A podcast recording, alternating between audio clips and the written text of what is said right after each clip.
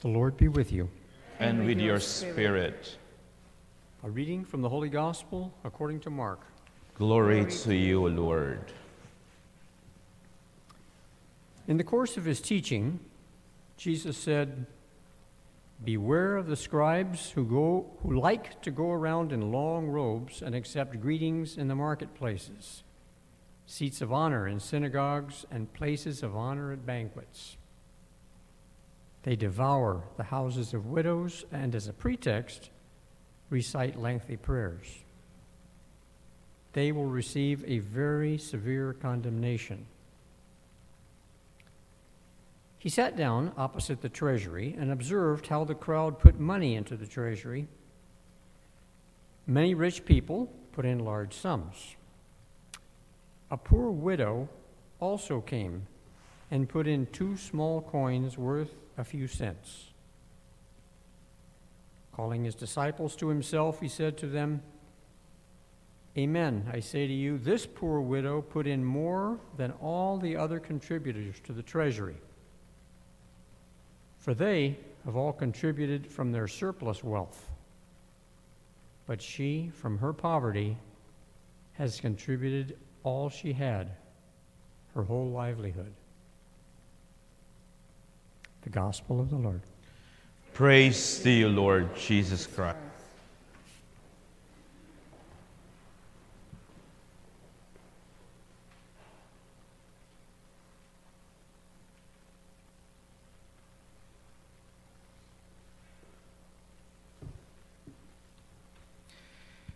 In the first reading today from the letter of St. Paul to the Corinthians, he said these powerful words.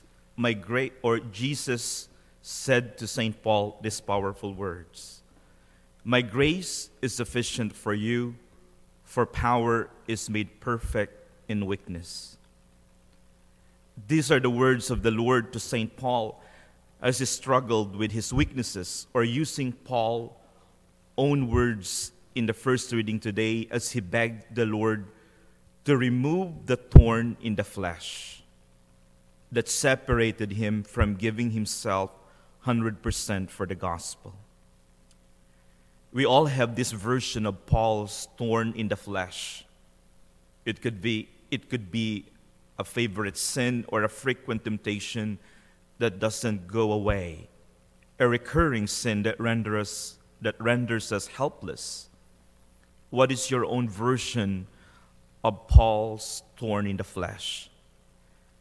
And like St. Paul, we probably get frustrated or sometimes was even tempted to throw the towel and just give in. But listen again to the words of Christ My grace is sufficient for you. Trust in my love and care for you. Grow in confidence in what I can do in your life let me show to you what it means to be God to you. Power is made perfect in weakness. This is so opposite with the standards of the world. Weakness in the eyes of the world is never a sign of power, but of defeat and loss, but not with the standards of God. How many times when we find ourselves at the bottom of life when we realize that our only sure source of hope is God. It is when one is at its weakest moment, when we have no one to turn to anymore, that one is able to realize the need for God. In weakness, we are able to recover our true source of power and strength. And at times it is when we have nothing that we gain everything back in God. How wonderful it is that as we hear these words of the Lord, my grace is sufficient for you, we hear this as we anticipate our procession in a few minutes.